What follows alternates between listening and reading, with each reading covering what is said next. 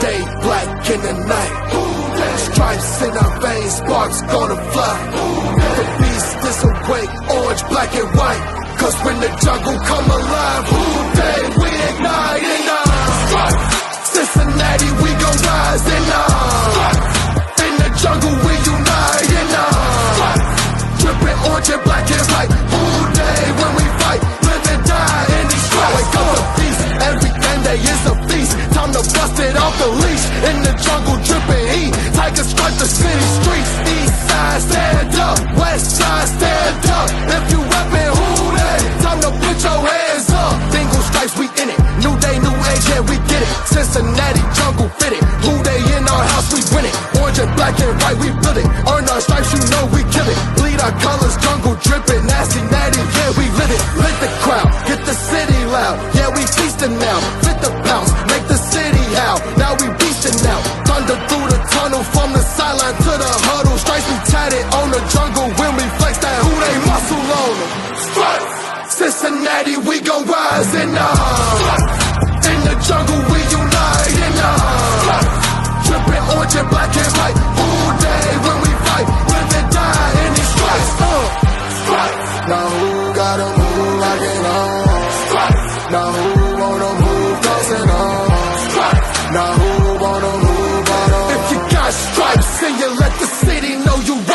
we got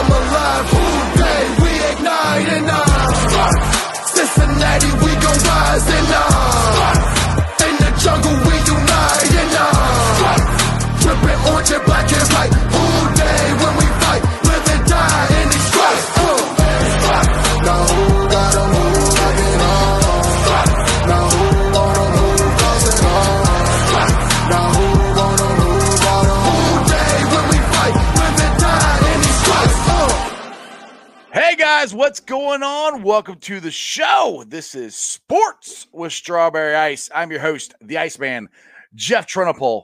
And as always, I bring you sports from a West Side point of view, right here in the great city of Cincinnati, Ohio, home of them Who Dey loving Bengals, who kick off this Sunday. I cannot wait. I don't can't think of a season I've been more excited about than this one. It's been a while. But let's get to the channels that you might be watching me on. If you're watching me on YouTube, or excuse me, if you're watching me on Facebook, if you're watching me on Twitter, do me a favor. Go to the YouTube channel Sports with Strawberry Ice. Hit that bell for notification, hit the button for subscription, and every time I go live, you'll be notified.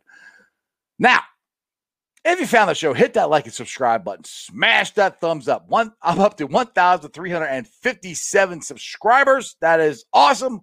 I appreciate every single one of you guys. Now I'm coming to you from the Ice Cave, and the Ice Cave is brought to you by T Properties. T Properties, quality housing for quality people. Check out their website at www.tpropertiesllc.com for all your rental property management needs and your rental needs. So, like I said before, we got the season kicking off. We had the Bucs and the Cowboys last night. Mrs. Ice was excited. She stayed up and watched the whole game. I didn't. I had to go to work. It was the Bengals. I would have stayed up and watched it, but she got they got to win. She's happy. I'm happy. She's happy. That's cool. But now we'll get to the real the real team, the Bengals. They're playing Sunday. So I had to go to the man. Let's get get to Joe Goodberry. Let's talk some Bengals. Joe, what's going on, man?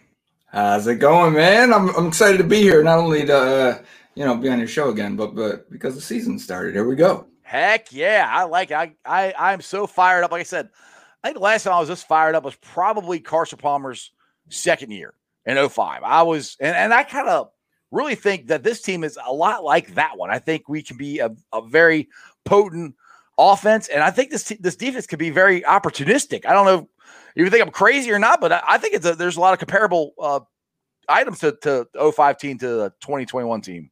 No, I think you're right, and not only because uh, of you know Carson Palmer being in a second year starting, and the team really going eight and eight the last two years. You felt like man, they're real close to to taking that next step, and maybe that's the big difference, right? Is that like we kind of were like already expecting them to take that step. This would be more of a surprise, I think, nationally.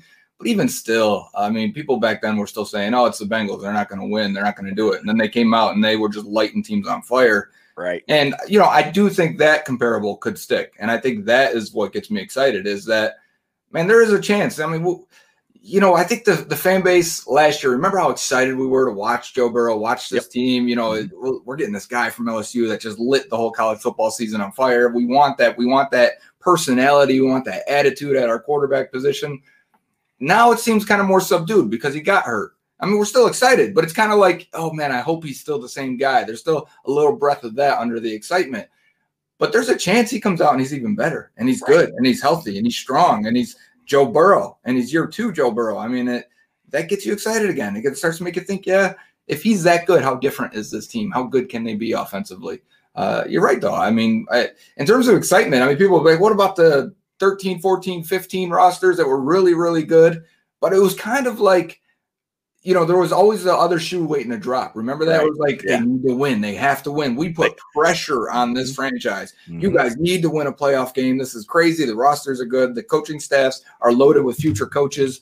It, it was almost like by the time they got to 2015, even though that was their best team, we were like, all right, man, put up or shut up. We're tired yeah. of hearing it. Right. And I mean, they weren't even selling out a few games because of that. So the excitement is is comparable to 05 more than it is to those uh, early teen years. Yeah, exactly. And one thing I'll say too is is because I always try to, to defend the Bengals in the in the national narrative, and I, I've kind of put it to, to like people like this: like if Joe Burrow doesn't get hurt last year, there's a very good chance the Bengals are very close to 500 yeah. with the teams that they had. And in my mind, if that happens, then the national narrative is like, oh, okay, well, well, they're eight and eight in Joe's rookie year. Okay, well, you know, then they can make the jump just like they did, you know, and, and with Carson Palmer and Marvin, you know, and, and Carson's first year, they went eight and eight, and then they went what eleven and five. I think it was the 05 season. So uh, that's where I think the national narrative gets twisted. They're like, "Well, you guys only won four games." I'm like, "Yeah, but if Joe Burrow is our quarterback for the rest of them, we win a lot more than, than four. So Easily. that's where that's where I think we make that jump. And I'm with you. I think Joe Burrow is going to be even better than he was because he's going to have the whole playbook and everything is open to him. He's going to be able to audible. It's his. He, he's been doing a lot of stuff under center uh, th- more this year. Last year was a lot from shotgun. So they're going to be able to change a lot of stuff up. So I think they're going to surprise some people. The one thing that I am worried about, I'm I'm less less worried about it the closer we get to the season is is the defense. And I'll put it to you this way. I think Lou has the best talent to do what he wants, the schemes he wants to run. He has the guys who have bought in, which is a big key, and are actually able to do what he wants to do more than he's had the last couple years. Plus, how much money have they spent on that defense? You know, for that's the most they probably ever spent on the defense. So, what's your thoughts on Lou and the defense? Yeah, when you look at the cap percentage that the Bengals spend, it's number three in the league now in terms of on on defense. So they should be decent at the very least. It's kind of crazy that we're only hoping for like an average defense, right? right how much they have spent, but they really haven't put any draft picks there. It's yeah. Jessie Bates and, and, Sam Hubbard only. Mm-hmm. So you kind of have brought in and handpicked these guys from all around the league that you're going to pay more to because you're signing them as free agents, and you're hoping it can mix together, melt together, and form a, co- a cohesive unit. Uh, and and you're hoping it's quickly without one of your big guys and and, and Trae Waynes that they signed. So uh, you know, at least week one. Hopefully he's back week two. Hopefully, yeah, hopefully that's it. and you know, I, I think the you're right though. He Lou Anarumo has tried to get some of these other guys out of there. The Bengals don't typically release veterans too quickly or too early. You know, I think a normal franchise may have just cut a lot of these guys in 2018 or after 2018 into 2019 and just started fresh then. And it's kind of actually been a two year process to get rid of the Carlos Dunlaps and the Geno Atkins, the AJ Greens for. I mean, these are franchise greats, Right. Oh But- yeah, absolutely. but franchises would have traded them away for something and got something for them or released them. I mean, that's how, just how it goes. Uh, so it's nothing against them. But Right. the the point is, it took them two years to get to where okay, now I've got players that will buy into my system, and I'm 100 percent with you on that's a key element to playing defense in the NFL. You can't have Right. let's just say William Jackson not buying in completely and not Carlos doing exactly right and not doing exactly what you need because Right. the defense will fall apart. It is a your defense is as good as the entire unit, and if you got a couple weak links, offenses will exploit them. Uh, so I do think the floor has been raised on defense. I just don't know if Lou Anarumo's vision is good. All right, we don't know yet because That- it- that's, that's my worry right there. That's where I'm at. like if you're a great artist and you paint your vision and everyone goes and goes yeah that, that vision sucks. So it's not you're a great artist but the, the vision ain't there. I mean that could be an outcome. And that, that's when we come back and say okay uh, the offense scored points this year. They didn't win enough games. Defense was terrible again and we've got to make changes on that side. And that's just a scenario. That's that might be a, the negative scenario because they have spent money this is year three if Lou Anarumo was over his head the last couple years maybe now he's finally getting into it and, he- and he's, he's ready to take that next step. And they have a new D line coach in Marion Hobby that's got a lot of experience around this league. So maybe you can get a little more out of them that than we've been able to get the last couple of years out of this defensive line. Yeah, exactly. And and the the big the the big thing that's going to hurt. Now we've we've made it through preseason relatively healthy, except for Joseph Ossai, and that one I, it hurts. Uh, the, it hurts more and more the more I think about it. As good as he was in that first game against Tampa, and I know it's preseason, but still, that was he flashed a lot in that game, and just potential of what could have been. Now you have Darius Hodge, who is part of the the solution. He's, I don't know if he's, a, I doubt he's a, the complete solution because he is an undrafted free agent. But that's the part that that scares me is is our edge because our secondary is what it is. I think in as a whole, it's better, except for obviously Trae, Trae Waynes playing would be nice, but they have to get pressure on the quarterback for all this to work. And that's where I think the Jo- Joseph Ossai injury is really, really big because I don't know who else they have. I mean, obviously they have Sam Hubbard, who's he's okay at you know, pass rush. He's more of a run defense. Yeah, Trey Hendrickson, but you need some more edge guys, and that, that's one thing where I was hoping to find somebody, you know, somewhere, uh, trade or something like they got uh, B.J. Hill from the Giants with a three tech, which that's good. Still got that edge. That's that's the part I'm worried about.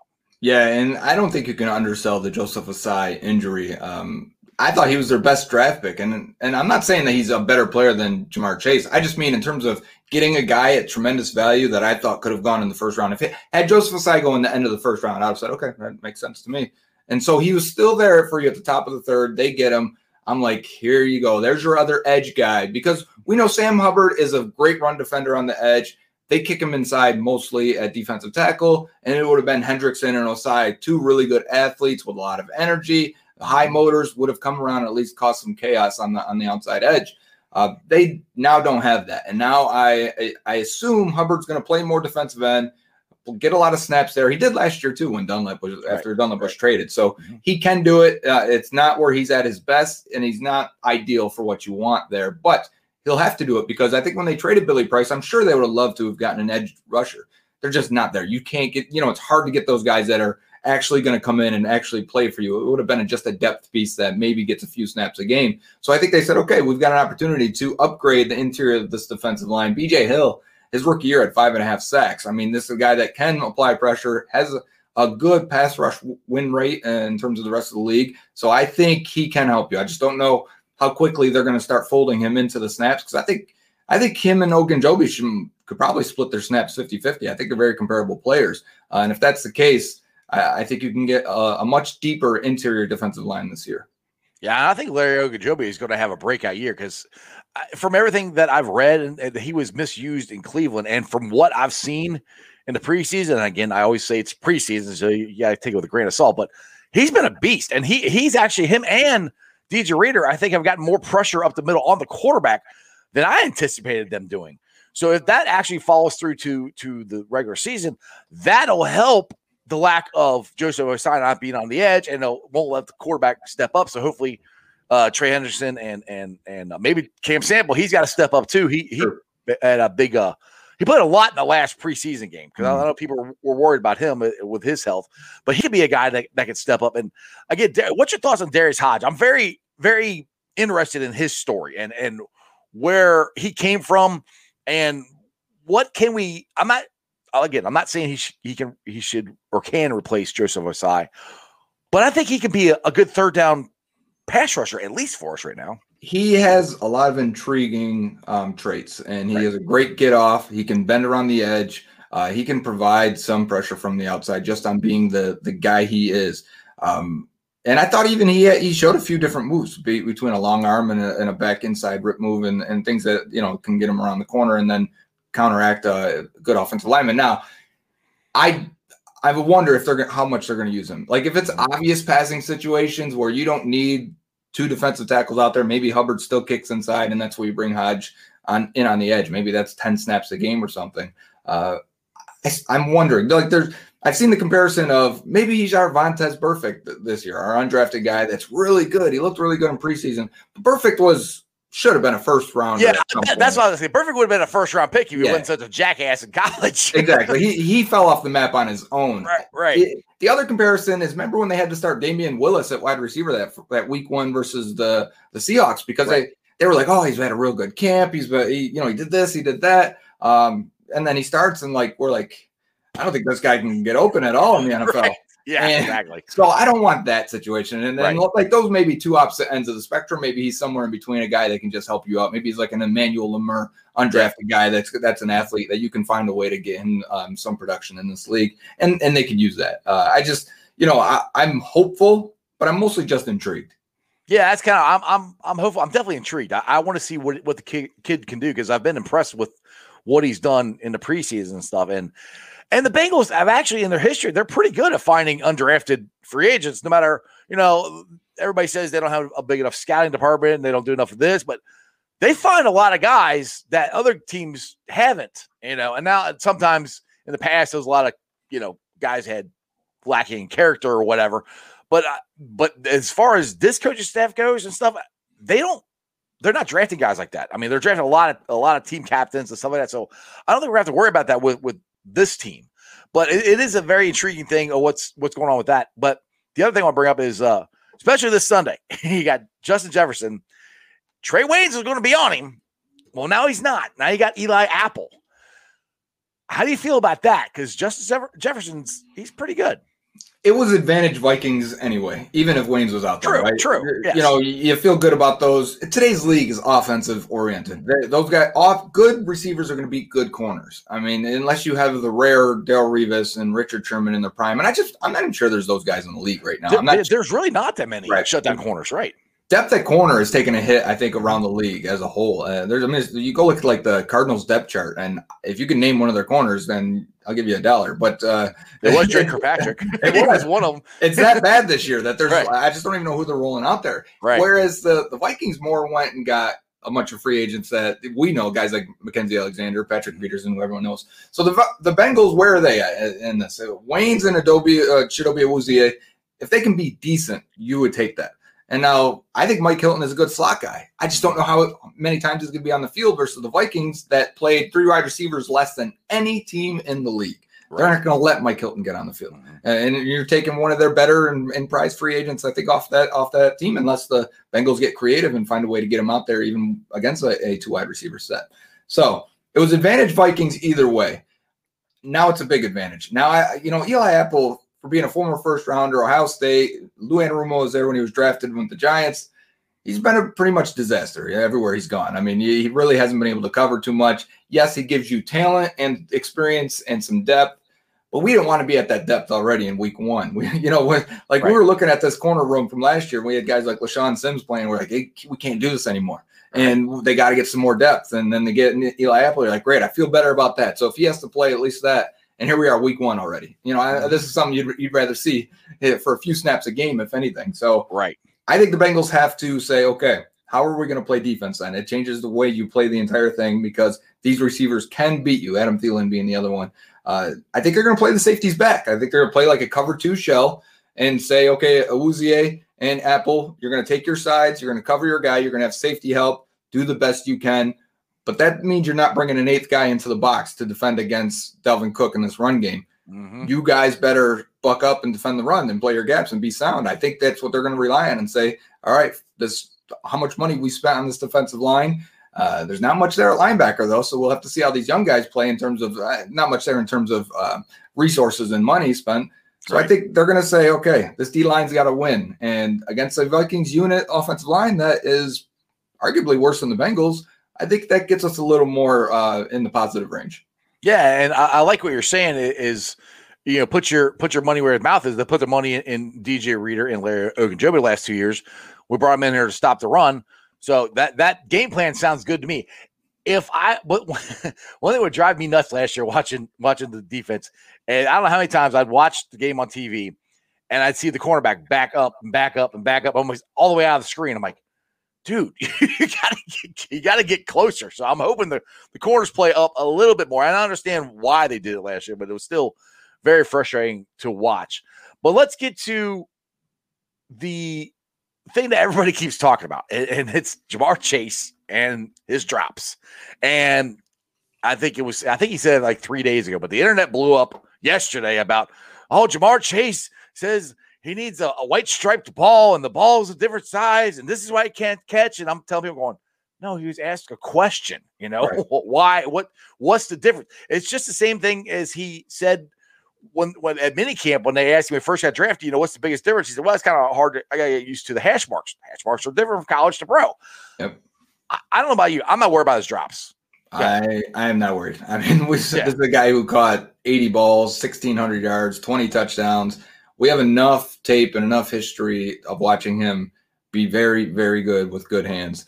Uh, I'm not worried about it at all. I think th- in the here's the thing: we just are coming off John Ross, so it makes some fans a Oh. little bit nervous. People have, have compared to on my show here. It goes, oh, he's another John Ross. I'm like, are you kidding me? Right. like, serious? Sorry, I didn't mean to interrupt you there, but that that narrative, that question drove me nuts. I'm like, you got to be get out of here with that. You got to be kidding me. Right. So your your reaction is basically how I was also when people say that. And Right. I you know, so when I, I and I try to understand why are people reacting this way. And it's a little bit of fear. It's a little bit, oh, here we go again type thing. And I, I get it. But let's look at the differences between Ross and Chase.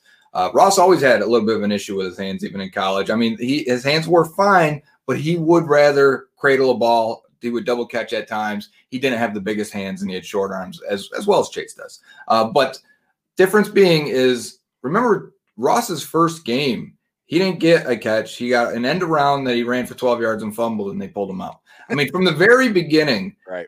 they, he had a short leash on him. And I think that is going to be the biggest difference between Ross and Chase. And maybe that was because Ross couldn't handle it behind the scenes when we didn't know this, right? And, they were, and the Bengals were like, we got to get him out of the game. But it doesn't seem like Ja'Marr Chase has that issue at all. And I don't think they're going to shy away of go, even if the first pass they give him he drops, he's going to get five more balls this week. He may get more than that. And all it takes is one big play. If you watch the Cowboys Bucs game last night, Mhm. there was drop balls all over. I mean, from was. Chris Godwin to Antonio Brown to um, uh, Amari Cooper and CeeDee Lamb dropped a couple. Yeah. And CeeDee Lamb had nine drops last year. I think he was second in the league, and he was a very, very good rookie receiver. And I think he's going to still be good. Drops aren't. If you want to like list offensive bad plays, holdings, false starts, fumbles, interceptions, sacks, drops are after all of that because Right. you can, unless it's on third down, you got another play to make a big play. And I think Ja'Marr Chase is going to have plenty of those this year. Even if he ends up with eight drops or something this year, he's going to have a lot of big plays because they're going to keep going to him. And I think that's the big difference. Absolutely. I, I, I could agree with you more. They, they are going to keep going to him. But to be honest, I mean, people ask me on, on the show here, like, do you think uh, Chase is going to have, you know, the best year out of the, out of the three wide receivers? And I keep saying no. I think Tee Higgins is going to be the one who's going to be the breakout star. I think he, I mean, he was a, a breakout last year with his rookie year, but I, I think he's going to be be the the the main. Well, I don't even know. I won't even say the main because I don't really know if we're going to have a main wide receiver. I Right. think it's gonna be it's two x two x wide receivers. What I think, but I do think I think Tee might end up with more yardage or more touchdowns or somewhere around there. Yeah, if I were to say receptions, I would think it'd be Boyd. If I were to say yards, I'm I would bet on Higgins, and I would bet on touchdowns for Higgins as well because of his body type. And they used him in the red zone every time they got down there Right. last year. You know, for the games he played to end up with, with the amount of touchdowns and looks even in the red zone, I thought he could have ended up with ten touchdowns on it. If a few of those balls he would have caught himself. Actually, there was a few Right. contested situations where, uh, you know, I think uh, uh, Clemson Tee Higgins, maybe a year two Tee Higgins would come down with.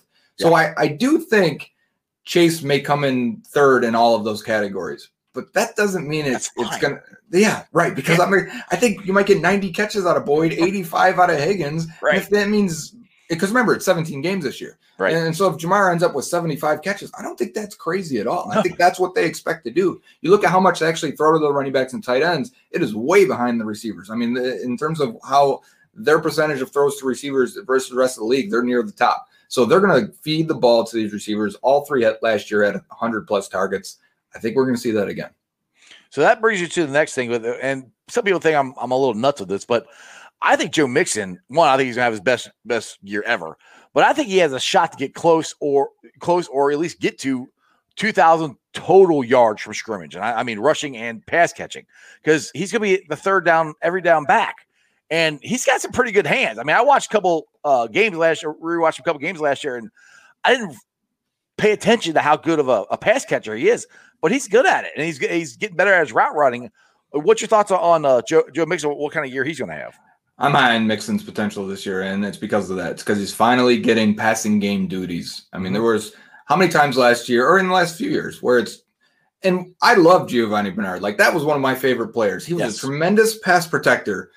His hands were just good. His his running after the catch is just okay. And you know, they, he wasn't making guys miss. He was traditionally near the bottom of the league and forcing missed tackles a- as a running back. Um, so he wasn't breaking off a lot of big plays. He was just a, a real steady, reliable, really good player to have on your team. But what it means is you don't have Joe Mixon out there because of it. And it could this could be in two minute drills coming down at halftime trying to score. It could be a third down. It could be a, a random first and second down that they need to throw in, and, and they need the running back to pass protect. So there was a lot of plays Mixon was not out on the field. And because of it, I mean, I've gone back and looked at his Oklahoma tape, and Mixon was a dynamic receiver. I think he will be that. And, and his amount of um, making guys miss and turning regular catches into big plays was almost double what Giovani Bernard offered in terms of uh, the data and what the analytics say. I think that can only be a positive if they're going to keep going to him and do that more often. Maybe that means less carries though, Right. but I'm okay with that. Less carries, more catches. Maybe you get some of those carries to Samaje Perine. Remember, again, 17 game year. Mhm. Running backs, even in 16 game year, average about 14 games per season. So Right. now you may be looking at three games. You're going to need Samaje Perine to carry the load. I think you may want to space that out and, and stretch it out. And maybe that, like I said, maybe we only get to 220 carries for Mixon. And maybe that means 50, 60, 70 catches. Uh, I don't think that's what's that's wild. I think that's your best path to having a good offense. So, what, where do you think that leaves uh, Captain America, Chris Evans? Where do you think that leaves him in, in the mix here? Is he going to get a lot of uh, opportunities? Because I mean, he's another guy. He I call him Gio 2.0. You can put him in a slot. He can receive. He can do bubble screens. He can run. You know, Yeah. I think there's a lot they can do with him. What, what, what's your thoughts on Chris?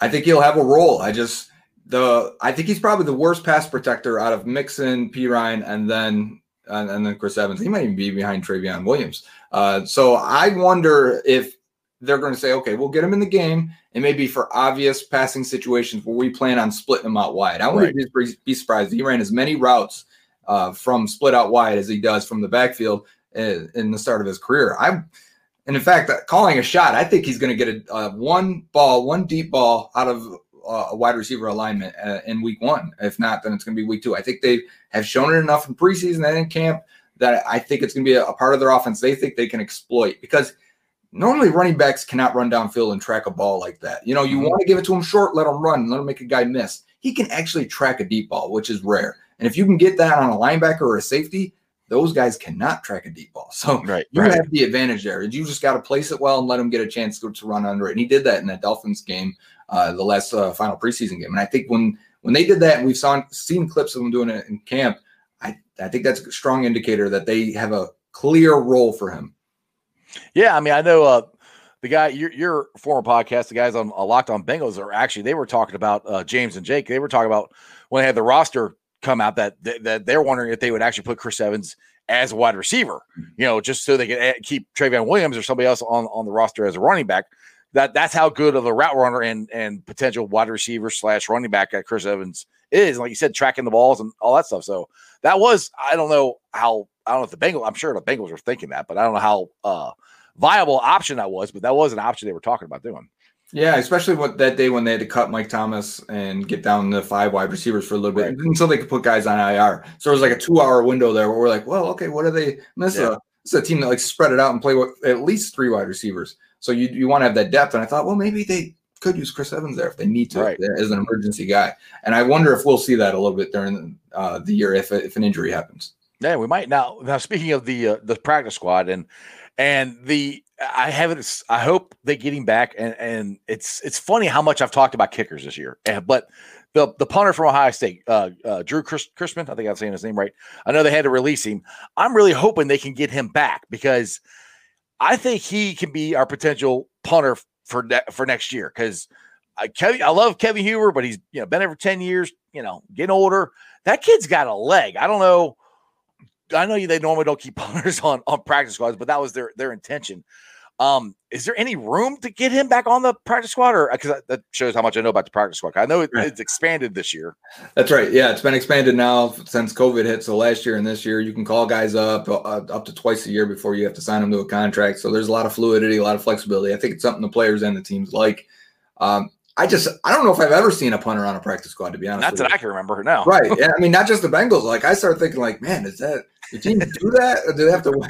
It's not like a kicker. You see kicker once in a while because you don't want them to get poached and you want to train them, and especially if you got like a Darrin Simmons that is known for helping fix some some kickers. Um, he would like to keep a guy and train him all year before you need him. We saw it with, with Seibert, and then he ends up getting a job with the Lions. So you know, credit to Simmons for that. Uh, I just think with a punter, you probably don't have to worry about someone picking him up. If he wants to keep punting on the side and and you know get some tips from Simmons on the side, I don't think that's against the rules at all. Right, You don't have to worry about it. If your punter goes down, you give him a call, you say you're ready to go, yep, and then you sign him. Yeah, I, I I hope so because I mean that that I, like I said, Kevin, Kevin Huber didn't do anything to lose his job. It's it's nothing against him. I just that that kid's got a leg, and I think he's he's going to be a, a a future. A definitely a future NFL kicker for some team. Hopefully, it's the Bengals. So we talked about the offense. We talked about the defense. Before I get to Jackpot Joey, let's talk about the offensive line and where we're at now. Um, I think if you would have told me back in March or April that Xavier Su'a-Filo and Quinton Spander be our guards, a lot of Bengals fans would be like, oh, well, that stinks. That's not what we wanted. I think we're going to be okay. I think they're adequate guards. I honestly, my opinion is I would not be surprised by the bye week that either Jackson Carman or both, D'Ante Smith, both of them might be our two starting guards. At least one of them, I think, will be our, our uh, starting at guard after the bye week. I said, I said potentially both of them. What's your thoughts on Spain and and um, and uh, Su'a-Filo and Carman and, and Smith too? Yeah, I like your point there about if you would have told us this maybe before uh before training camp and the or uh, before preseason camp, before the draft, before free agency, we would have said, "What? You didn't sign a guy? You didn't draft Right. a guy? What, what- How did this happen?" Uh, well, they did draft a guy. They drafted two, and they're not ready to start yet. I thought both looked good in preseason, though. I mean, Carman had to have developed through, through weeks one to three in preseason because he went from jump setting everything and trying to get on top of guys, looking off balance to I mean, he actually he, he looks like he can play, and he might be able to play quicker than I thought. Uh, remember, he had back surgeries, transitioning from left tackle to right guard, and he was never really that good, in my opinion. I thought he was he had the traits, the qualities, big, strong, he moved well.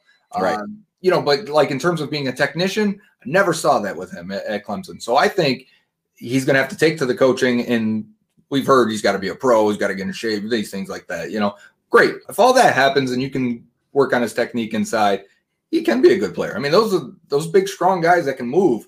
That's what you want there, and he's young. So the surprise really was D'Ante Smith, right? I mean, Yep. I, when I saw him, I'm like, this guy looks like a tackle. He's barely 300 pounds. He's got long arms, uh, and he's coming from a small school. Maybe he turns into like an Anthony Collins type, where you can start him if you need, but he's a backup on both sides, and he can give you, you know, a guy goes down, he can give you six games, and you can get out of there. But now I'm thinking, like, man, he looks like a good guard, and he looks like he can back up tackle. Maybe he will play. Maybe that's maybe they got a gem, you know, and it's we could use one. We haven't had one in a while. It feels like so. It'd be nice to get one on day three again. And if he is, Mhm. that would be man. What a huge boost that would be from what I just said of man. What happened at guard? And if we were saying this in April versus if we get to November and both those guys are starting and doing well, we're gonna be like, good job. That, exactly. That that would that would be a hell of a draft. I mean, one, one thing I, I'll, I'll put it this way is is one thing I noticed is is uh in I think it was the was the Washington game or, or the Buccaneers game? The the one where Spain got out, all, he's pulling around and he got he got the uh, the holding call. Yeah, Washington. Um, yeah, Washington. That's what it was. I'm sitting there. I think D'Ante Smith is is more athletic. He'd get out there quicker and would would ha- would it wouldn't be a holding. I mean, I don't even know if it was holding or not. To be honest, it's kind of a ticky tack call. But either way, I'm saying he would be out there. He's more athletic and faster to get out there. That it wouldn't be an issue. That- that's where uh, that, that's where he has impressed me. I mean, when the, they drafted him, I started watching some of his tape of the, the the Senior Bowl and stuff. I'm like, wow, he doesn't look that bad. Now I'm a Bearcat fan. He played in East Carolina. I never paid attention to him. You know, Right. I, I had no clue who he was. But the more I saw of his tape and stuff I saw at, at, from the uh, Senior Bowl, I, I thought maybe we have our, our future right tackle. But now I think we might have a future guard. And if you get both your guards in one draft along with your starting wide receiver, that's a hell of a draft right there. If you ask me. that was the argument for taking Chase, wasn't it? Is that we feel like this is a deep O line class and we can Yep. find guys. We need guards. I mean, this is we're, we're repeating exactly what everyone who said take Chase because you can find guards. They need guards, and they you can find them on day two and day three. Mhm. If they do, then great, good job. I mean, because my initial reaction after that draft in second round was, "Whew, I don't know if they nailed this. The plan was there. I don't know if they stuck the landing." And now I'm kind of going the other way a little bit here. Of okay, let's see these guys. Maybe that's the excitement of the season, right? Everything roses right now, Yeah, we- like I said, it's, it's preseason. We got to wait and see what happens, you know. So, but know. right? You, you- and that's that, that's fine. That's where we're at. We should have when there's hope. Let's let's feed on hope. Yeah, When- we're, we're, we're being positive. This this is the positive Right. Joe Goodberry side. When it's time to be negative, I will be right there with you, saying they need to fire this guy. They got to Right. do this and Why that. are you I'll- doing that? Oh my God! exactly. It- it- right. It, now's not the time for that. Let's go Right. out there and let's let's let's hope for the best for everything. Exactly. All right, so let's get down to the man, jackpot Joey Burrow, and the interview that's I think coming up this Sunday on ESPN. And the excerpt that I, or two excer- excerpts that I like about it is they asked him uh, if he had any worries about his knee, and he said no. And they asked him about the knee brace. He goes, "I don't like it. It's bulky, but you know, it's something I got to deal with. Hopefully, I won't have to deal with it my entire career." The one I really like is when they ask him for his expectation for this season. Without hesitation, he's like playoffs, win a division. And to me, again, that's not cocky. That's just confidence in what he expects to do. And I like that about him because I don't think every quarterback coming into their second year after major knee surgery is going to throw it out there on a national TV show saying, I expect to make the playoffs and win the division. That's that's a pretty big call, I think. And you know I, that one word is the one we I think I want to hammer. I want everyone to be on board with. It's expectation. It's Mhm. I expect. Yeah, we can. You know, we can have our doubts with the O line or the defense or whatever you want to pick. I mean, and whatever arises because things will change as players get injured and things happen throughout the year. We can have our doubts with that. We almost don't have any doubts with Burrow and his confidence and his his ability and and where we think he's going to go. Uh, and the expectation for a year two quarterback is that they take a good step in the right direction. And you go back and look at history of your two quarterbacks, not only does their production and ability go up and their stats go up and their quarterback rating, I think on average goes up nine points, which would put him at a 99 or, or 100. You tell me Burrow's going to have a 100 quarterback rating. What, you know, I'm telling you what that means. That means they're competing for 500, if not better. And, and, that's a good thing. We want that. for that. I'll take that. Right, exactly. So if if those things happen, and he takes an average step up, and he may be not an average type of guy. He may Yeah. take a little more. If that's the Right. case, we're talking Carson Palmer 05 type situation. Now, expectations. We shouldn't sit here and go six wins would be nice. You know, seven would be nice, and we'll figure out the defense. I hate that talk. I don't like it. Right. Say they should win nine games. Say they should win ten games. Say they should be fighting tooth, claw, nail for the Browns and the Ravens and the Steelers for this division. And if you fall short, fine. But we shouldn't come into the year and say, "Well, I just hope they have a decent year." Right, absolutely. And that and that's the thing too with the uh, national narrative. Some of these people uh, uh, picked the Bengals to win less than we won last year. I'm like, how? I'm like, I, I don't. I mean, I, dude, if anybody picks the Bengals to only win three games, they need to be fired. They're just not looking at what the talent we have. Because I know uh, Jay Morrison did an article on the Athletic, and I don't remember who he interviewed, but it was somebody quote unquote expert, and this gentleman was like, "Well, I don't know what the the Bengals what they want to do in offense. I'm not really sure where they're trying to go on defense. You know, ah, it's the Bengals. You know, I'm like, okay, well, you haven't done no homework at all because they have Ja'Marr Chase. They're going to spread it out. They're going to throw the ball. They're going to have uh, Joe Mixon come out of the backfield. Our defense is going to be ru- run stop oriented, try to you know, and, and try to get pressure from the outside. I mean, you I, if I know that, I, I don't get paid for this. They should know that. So there's no. I just I will be absolutely shocked if we are not at least. I mean, at least nine wins. I mean, I I, I always do everything with my orange colored sunglasses, which I have, to, I have to put them on here while I say this. But Okay. right, there you go. I think the Bengals are going to go 11 and 6. That's what I have. That was my preseason prediction. Nice. You know, that was back when the uh, schedule came out. People say I'm nuts, but I really do think at least nine, 10 wins. I think they got a shot at it. They should have. I mean, we should at least expect it and demand it. We should be sitting here. The money they've spent free agency, the amount of picks they have dumped on offense. If this offense is not good, we got a problem, and a bigger problem that we don't want to talk about and face right now. And that's not something I'm even enter- want to entertain for a split second. Right. And so, like, I get frustrated with fans that um, are choosing to be negative at, at this juncture. Like I said, there is a time for being critical. It is not right now. And so, for me, you know, I, I look at things like, okay, this offense could be explosive. Burrow could take another step in development. Uh, we expect him to. They've raised the floor on the offensive line. Uh, I think your point makes a lot of sense in terms of they would have probably won three more games had Burrow been there last year. If they go seven, eight, and one, Yeah. The national media and you know that's not that is probably a whole bigger conversation. Is why do we care so much about the national media talking about Because that? I'm as I'm sick and tired. I know why I'm sick and tired of hearing them say this crap, and they don't even pay attention to what's going on. exactly. That drives me nuts. I mean, Florio still he literally said on his show that they are making Joe Burrow start on it in that last preseason game. I said, no, they're not. Burrow wants to play. I'm like, and he's still trying to do the narrative that Burrow doesn't want to be here. That's the stuff that blows my freaking mind. I get, I get sorry, I didn't mean to interrupt you, but no, you're right. fires me up. I get so sick and tired of that. No, you're right. And it's the lazy analysis or the very shallow analysis. I went back and looked at all the Bengals uh, playoff berths from 05 to 2015. And I looked at where they were ranked at ESPN power rankings before the season. I mean, there were times they were 18th, 24th, 27th. They were 32nd one year and they won- and they made the playoffs, guys. So, like, you got to understand they don't put us under the microscope. They don't look very hard at this team. They don't look very. One analysis said, "Well, they're the Bengals," and I'm like, "Yes, that's what they will say. It's okay. We Yeah. can't worry about it." No, what it does is it makes it harder to have a conversation with a non-Bengals fan, right? Because like that gets frustrating because Yes. they they don't care. They, they, they, they, they may watch ESPN or or whatever the NFL Network and get a snippet of what the Bengals are, but those networks aren't covering them the way you know a lot of us do, and Right. so it, it, that conversation can be very tough to try and convince them uh, of, of why their team isn't absolutely trash because the Bengals beat them. I'm Right. dealing with that this week with Vikings fans. They're like, if the Vikings lose to the Bengals, blow it all up. And I'm like, listen, guys, this is much closer to a coin flip game than Yeah. you think. Like, relax. You don't got to go that far. Exactly. It- like that's what cracks me up too. Is and like, uh, let's just do a, qu- a quarterback comparison of Kirk Cousins and Joe Burrow. And I know you're gonna say, well, Joe Burrow hasn't played a full year. I don't care. Joe Burrow had a better college career than Kirk Cousins did at Michigan State. To me, if they're playing at their highest level, both of them, Joe Burrow is way better than Kirk Cousins.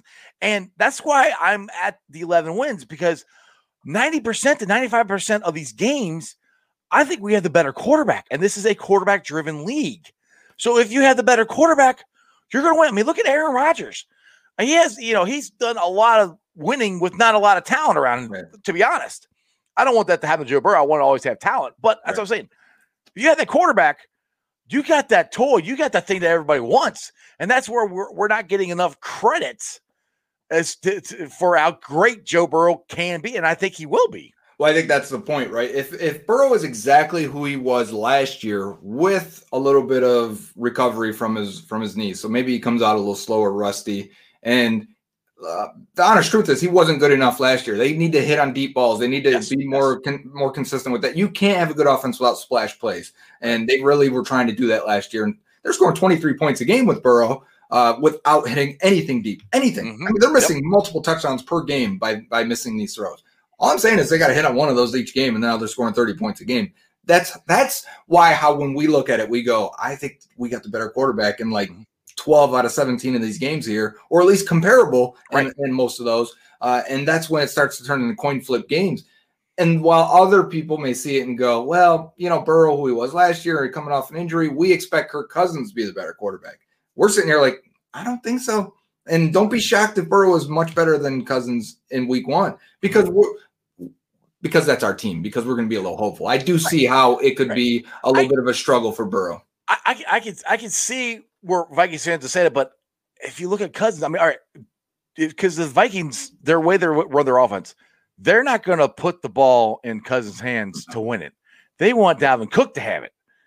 Bengals, everything runs through Burrow. Right there, that just the way the team and the head coach runs it tells you who's a better quarterback. I think. Oh, I agree. But the, the- I've used this point before, and actually, it, it started when Andy Dalton was the quarterback. Because I'd say they're getting good quarterback production, they're not getting good quarterback play, and there's Mhm. a difference there. Um, they're getting great quarterback production with Kirk Cousins right now in Minnesota. It's because they're heavily relying on the run game. They don't let the line really kill them too much, and they've got fantastic receivers. So they scheme, they you know they bootleg, they'll hit a, a deep crosser to Adam Thielen, and they're feeling really good.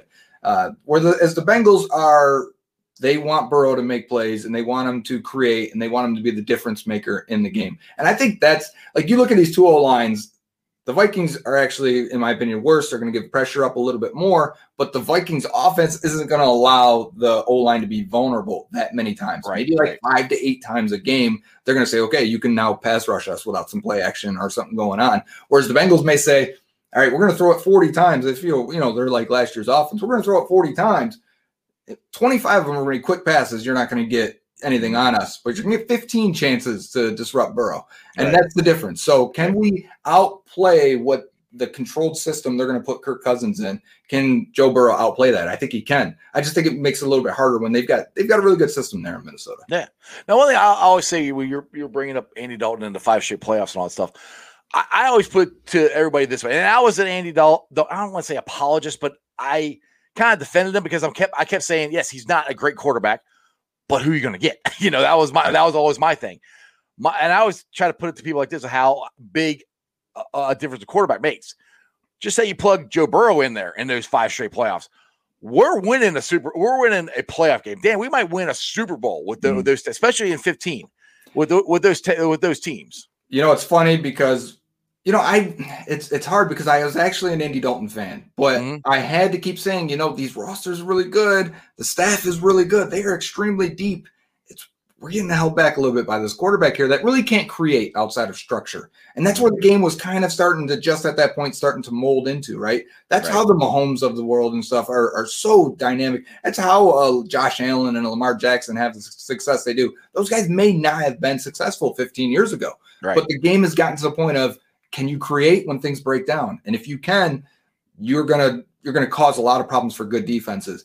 Dalton really couldn't do that ever. And I, I think a lot of people when they saw Burrow even for his nine and a half games last year, I had a lot of people that came to me and go, you know, I see the difference right away. Like, Right. wow, I see I see what he's doing. Like the, the play is never over. It's never dead. They can have great coverage and it doesn't matter. And I'm like, that's it's kind of what we were saying for Right. for a long time there. And it sucks to do because I I remember those teams very fondly, 11 to 15. Oh, I love those those, teams. It right. just- And, and, and we will. yeah, I, I wanted. To, ah, God, I wanted to win a playoff game so bad. There just to say, look, see, but it didn't Right. happen. But uh, let's get into uh, the AFC North. Um, now the Ravens, excuse me, I cussed on my own show. The Ratbirds have had a lot of injuries here. Hell, they ended practice early yesterday because they had back-to-back knee injuries. Now they picked up Le'Veon Bell. He hasn't done pretty much anything since he's left the, No. the Squealers. Where do you think that puts the Ravens? I think this puts a lot more emphasis on Lamar Jackson and throwing and his, and his throwing the ball. And I, I- I I think you're with me on this. Lamar Jackson isn't that accurate of a quarterback. I'll take him in the pocket, not running, staying in the pocket and trying to beat us that way. They might have to do that more this year with with the injuries they have.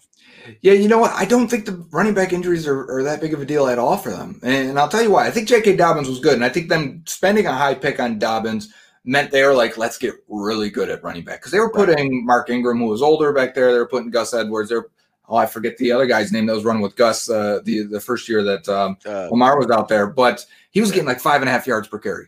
Right. You, you saw it when like Michael Vick back in the day when you have to defend a running back or a quarterback that can run that well, Mhm. it makes it extremely hard for the defense to really crash down on a running back. It opens back the cut the cutback lanes, it widens the lanes because you kind of have to keep a guy always count 11 on 11 on defense rather than 11 versus uh, 10 because you're not worrying about the quarterback running at all. So their running game will be fine. I think it's it's centered around Jackson, so they'll still be able to run it. Will they be able to run it as efficiently and effectively? Maybe not. There might be a, a drop there because I think Dobbins was going to be really good for them. Mhm. But Mark losing Marcus Peters really hurts their defense. Really, really bad. Not only is he a ball hawk, he makes it extremely hard to throw to that side in man and in zone. Uh, they shift the defense the other way and really let Peters do what he has to do on that one side. Uh, He's as important as anyone on that team. And, and so for me, that that gives a glimmer of hope that okay, maybe maybe Baltimore isn't going to be as strong on defense this year. Maybe they can't be as dynamic or as as uh, brave as they were the last couple of years. But I think if they ever wanted to get to the next level, now we don't want them to. We want Baltimore to crash and burn. but like I said about quarterbacks that can create, I don't think he has to be a tremendous passer. I think he has to be good enough. And I think this may, I mean, they've drafted a bunch of receivers and tight ends last few years now, and they just gave a, an extension to Mark Andrews. If these receivers get healthy, I spent a first round pick on Rashod Bateman. If he comes back and he's healthy, I like these this receiving corps much more, and they may be forced to pass the ball. And in that case, they could actually get a little bit more explosive and dangerous. It- That'll change the way they play, but it also doesn't mean that it's completely bad for them. Yeah, either way we we go. I, I've said this before. I think the AFC North is one of, if not the toughest division in football right now. I mean, because I know everybody is putting the, the Squealers above us, and we're down at the basement, which is I think is going to be completely wrong. But the Browns are, are probably got arguably one of the best offensive lines in football, which I hate to say anything nice about. And I said, I think I keep cussing on my own show. I mean, the Clowns, uh, they have arguably one of the best uh, offensive lines in all of football, and their defense isn't that isn't bad. Now, the for me, and I've said this, the way to beat the Clowns and the Ratbirds is I want the quarterbacks, and I say when I say quarterback, like I said, we got to keep Lamar Jackson in the pocket, which is easier said than done. Yeah. But Baker, I want him making the decision. I think the more you make him make the decisions and not have to run the ball, because um, I heard this on NFL Network. Uh, Bill Polian was saying that it's a it's a perfect system for Baker. You know, it's ball controlled, running. You stop the run and you make Baker make the decisions. I think you got a shot at, at him throwing throwing a couple of them to you. You know, I, just the way I described the Vikings offense, Kevin Stefanski comes from there to Mhm. Cleveland, and they run the same exact scheme, and it really helps Baker. It really stabilized him. It, it took the ball out of his hands at times, and when he was making wild decisions, because Baker is a risky dude. He's, he's brave out there, Yeah. and I mean that's fun for them, but it also leads to mistakes. Right. And so I think they wanted to corral him a little bit and say, okay, we like your talent. You're the number one overall pick for a reason. We're gonna we're gonna put a little bit of training wheels on you and make sure that you, you just don't go wild out there. And it's worked for them very, very well last year. But I, I don't think it's any surprise because then here the Steelers are, whereas they're losing their quarterback to old age. Uh, they go and draft a first round running back, right? So look at these other three teams in the division. They are built and designed to run the football again. I think the Steelers will transition back to that. I mean, you don't spend a They're gonna have to, yeah. they have to, right? It's good. It, it's inevitable. I think that's why they spent the pick. So, the Bengals. What if they signed on defense a big nose tackle and gave out all that money to DJ Reader? He's good Yep. against the run. Uh, BJ Hill and Ogunjobi are both good against the run. They drafted two, or they signed three corners that are willing to come up and tackle and play good against the run. Vonn Bell, good, better against the run than he has the pass. He was fine against the pass last year, but I mean that his forte is coming down and filling the run and, and being an extra guy in the box. Uh, really, the only guy they didn't add that is has a, a long history of being good against the run was Trey Hendrickson. So they they knew they needed a pass rusher, so they they went for that there. But Sam Hubbard's one of the best defensive ends against the run. Mhm. I think we're going to see a 3 4 defense largely when you're playing against these teams Baltimore, um, Pittsburgh, and Cleveland. And they're going to let Reader at nose tackle, Ogunjobi at the three tech, and the, the two eye or the five tech, depending on how they want to play it. Um, it will be Josh Tupou, and maybe we'll get some BJ Hill in there too. That's a lot of beef. I mean, we're Mhm. talking, you may even get Tyler Shelvin in there a little bit and get 700 pounds Yeah. in the middle of that field Right. that makes it harder to run now. And now those teams, you're going to hopefully get these offenses that don't want this. You're going to get them in third and seven situation, third and six. Quarterbacks going to have to drop back and throw. And Yeah. there's a lot that I think people forget. NFL, just not NFL. Football games are largely dependent on the game script. And what I mean is, If this team is third and three all game or, or second and four, you don't know if it's going to be a run or a pass. They can hit you with play action. They can run draw plays. They can do anything they want to you at any Right. time. But if you can get Knock them off. behind the sticks, Mhm. right? Right. If you can get a holding penalty, if you can get a, a pressure in the quarterback's face on th- first down, now they're in disadvantaged situations where you can tee off on them, put pin your ears back, you can send blitzes. Same works for offense. The Bengals had to throw away half their offensive playbook at times last year because they were always trailing. They always had to throw it, or guys were injured, and you had to, you know, work around that. Same goes for their defense. There were so many times where they're like, "We're getting beat. They're running on us. We got no pressure packages. We can even send. We're just getting run over here, and we just have to take it and hopefully uh, get a stop in the red zone." So I think game script is important. The Bengals are going to want to control on offense, but on defense also make you get in this more third and longs than they've been able to do. Yeah, absolutely. And and the thing you brought up with uh, Big Ben there getting getting older, hey, the- again to the national narrative cracks me up. Is uh, he made a a a pump fake, you know, where he threw it, held onto the ball, oh, and then they went nuts. Like, oh my goodness, he looks like the old Ben Roethlisberger. I'm like, good God, give me a break. Their offensive line, I think, is worse than the Bengals, and they want to run the ball, and that's where I'm like, and that's another thing where they drafted a running back. Oh, that's a great pick. Like, no, it's not. you, need, Right. you need an offensive line, but that, that's where I, I, I, I think the Squealers are going to take a step back. But I have us splitting with everybody. I mean, I, I think we split with everybody in the division. I don't, I don't think we're we're we're going to sw- sweep anybody. I'm hoping we, uh, you know, we don't get swept by by the Right. Ravens or or, or the uh, Browns or anything like that. But I think it's it's going to be a very very tight contested division this year, and I agree with what you're saying with the Bengals. They have to keep them off script, and that has got to start with the running running um, defense up front. And Tyler Shell, do you think he's going to be a factor as much? I mean, at first when we first got him, I'm like, wow, this dude's big. You know, he's you know he's athletic, but he hadn't played for a year. So I, I don't know where where you at on Tyler Shelvin. You know, he's a nose tackle, and and typically those guys are not as valuable as the guys that are going to disrupt the pass. Obviously, you know, Right. you, you need them. You need them because they free up your other players to make plays. So, um, Shelvin did that a lot at LSU without getting credit for any of uh, any of the impact plays that could be made around him because that's just the role of the nose tackle. You're there Right. to eat bodies in space. Uh, having said that, typically you don't have two nose tackles active on game day. You'll have DJ Reader, and then if something goes down, you'll slide Josh Tupou over, and you work that way. Ogunjobi's played it in Cleveland; he can slide over, and you change up what you do. Normally, because you just don't have that many D tackles out there, it's a passing league. A lot of times, you'll play with two in a base defense and one in your nickel package, and you'll try and get after the pass rusher or get after the passer. Uh, I think there are games like Cleveland, like Baltimore, maybe Pittsburgh, if they look, really have to start leaning into the run uh, as I expect them to, is when you say, all right, we may need an extra D tackle, we may need another nose tackle here um, active on, on on game day, and that's where I think Shelvin has a role. But I think when you go play like the Chiefs, no, he's not Yeah. going to be active. You're, you're just you're not going to use him. He'll never get on the field. So it'll probably be a game by game situation. But that goes to, to me where I, uh, I'm very excited about this team is the depth. I mean, right there, how, how you're, you're you're talking about the defense line and the, and the depth we have. It's I mean, Mike Daniels, he's on the practice squad. Mm. he started how many games for us last year? Right. So the depth is is I won't say phenomenal, but there are it's a lot better than it was last year. So I, Defensive tackle was bad last year. I mean, they, Yes. they were pulling guys off the streets to go play, and uh, you Literally. know, right? No, seriously. I I mean, if you're, I hope you're a fan of a different team. You're watching this, going, really? No, come on, no, really? They No, did really. and, and it, was, it was bad. And so, just having guys now that you, I mean, being the fourth guy being Shelvin, and if you got to dip in even further to the practice squad and, and Mike Daniels, I mean, you got to feel much better about it. Absolutely. All right. Well, you've been on for almost an hour. I appreciate you. And I know I saw this on Twitter and I, I forgot. I want to bring this up earlier to you earlier for you, but uh, you are going to the uh, Jags game for the uh, Ring of Honor, and people, if they want to, can sit in your section. Yeah, the Bengals reached out about that and said, we, you know, we, we think it'd be fun to get a lot of out of town Bengals fans to pick a game and go to it. You know, if you're if you don't live in Cincinnati or, or in the, the area, you really don't get a lot of get to go to a lot of the events they put on and things they put on. You really can't get season tickets. So if you're going to make one trip, a lot of us have decided a lot a lot of social media. I don't even know what to call it, guys, people, personalities, whatever it's called.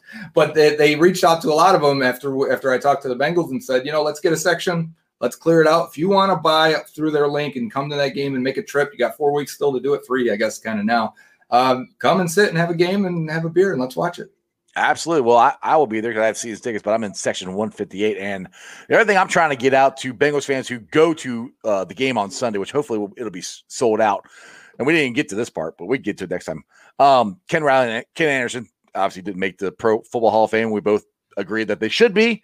Um, and I'm shocked that Ken Riley didn't. But anyway, to show our support, in this I'm not taking credit for this, it was Bengals captain, uh, his his idea that everybody, if you can, wear a 13 or 14 shirt, hat, jersey, something, you know, to show the support that, you know, Ken Riley got jobbed. He should, I don't know how you go from being runner up to, I don't even know if he's even on the list this year to, Right. to make it.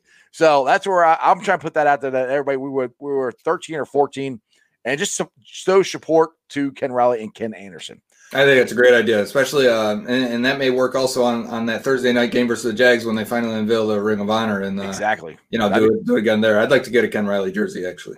Yeah, I, I've tried to get one. I'm, I'm, I'm working on getting one. I, I know Ken Riley, uh, the second, row. I don't know. I mean, I've had him on my show or whatever. And, and he's like, Yeah, I used to have a whole bunch of them. I gave them all away. I'm like, Damn it. I wish I would have known you sooner. I would like to have them. Anyway, Joe, I appreciate you coming on. Tell everybody where they can follow you. I'd say what podcast you're on, but you don't do that anymore. You just show up on everybody's podcast. I just come hang out. That's all I'm doing now. I'm just a Right. fan here to, to talk football and talk shit to some other uh, fan bases here. So uh, me, Exactly. you can blur me out there if you need to. But uh, right. at, at Joe Goodberry, just how it sounds there. Not Goodberry Ice. I changed my name down here. I don't know if you noticed. Uh, Oh. Goodberry Ice. You got strawberry ice, Goodberry ice. Let's go. I didn't even see that. That's awesome, dude. I'm pay- paying attention to the camera and all this stuff going on. I didn't even see that. That's great. So it's it's Joe Goodberry, not Joe Goodberry Ice. Got it. Right. Exactly. All right, Joe. Well, hey, when you come in town, definitely uh, hit me up. I'll have to meet you in person for the first time. Yes, sir. We'll do. Jeff, take care, man. All right, brother. Who Dey? Who did? All right, guys. I hope you guys enjoyed that. That was a lot of fun. And uh, if you haven't followed Joe Goodberry, you should definitely be following him. He's a, a lot. He's a good follow for uh, Bengals content and uh, just a lot of, like I said, a lot of crap talking. He has a lot of fun. It's it's fun to follow him. All right, guys. Let me get to the Facebook groups that let me live stream. And as always, I appreciate every single one of them. They are Who Dey Nation, Bengals Nation, Who Dey Legion, Cincinnati Bengals the Jungle, Bearcat Country, Cincinnati Reds riding third, heading for home, the Ohio State Bucknuts, the Ice Bar, and you can follow me on all my social media platforms, all under Sports with Strawberry Ice. I'm on Facebook, Twitter, Instagram, uh, TikTok. Twitter handle is at Jeff A. Trinipole. TikTok, I'm at Iceman90. Now, I got to bring this up here really quick. And I wanted to do that before I started getting into the Facebook groups, but I forgot, but that's okay. Today is a historical, monumental day for the University of Cincinnati. My Bearcats are officially in the Big 12. I'm very excited for that. Uh, it's official. They announced it. I think 2023 is probably when they're going to start. I can't wait for it to get here. It's going to be so much fun. Uh, the basketball conference is going to be legit. The football is going to be legit. It's going to be, I, I like it. I'm not going to have to sit on here and defend our schedule or defend our our conference to people anymore. And I know SEC is still going to be like, oh, we're SEC. I think eventually that's all going to blow up in their face because, my opinion, they're not going to have four SEC teams in the Final Four. They're only going to let two at the most.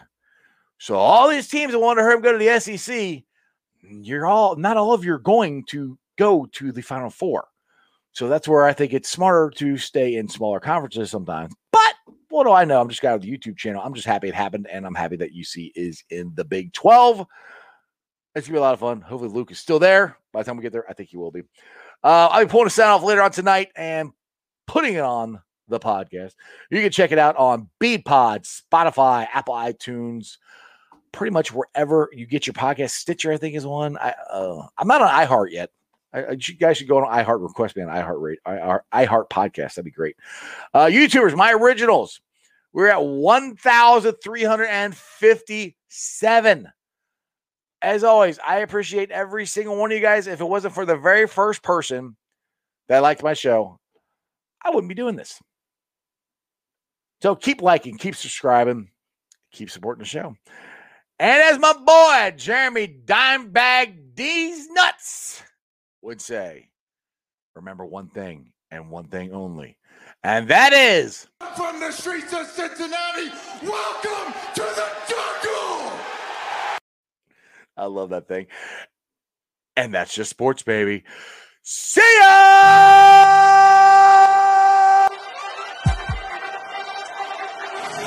Let's go.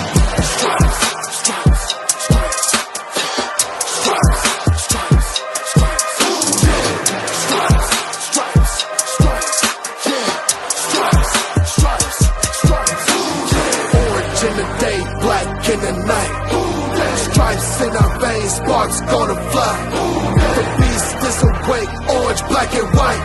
Cause when the jungle come alive, Who Dey we ignite in our stripes. Cincinnati, we gon' rise in our. In the jungle, we unite in our. Drippin' orange and black and white.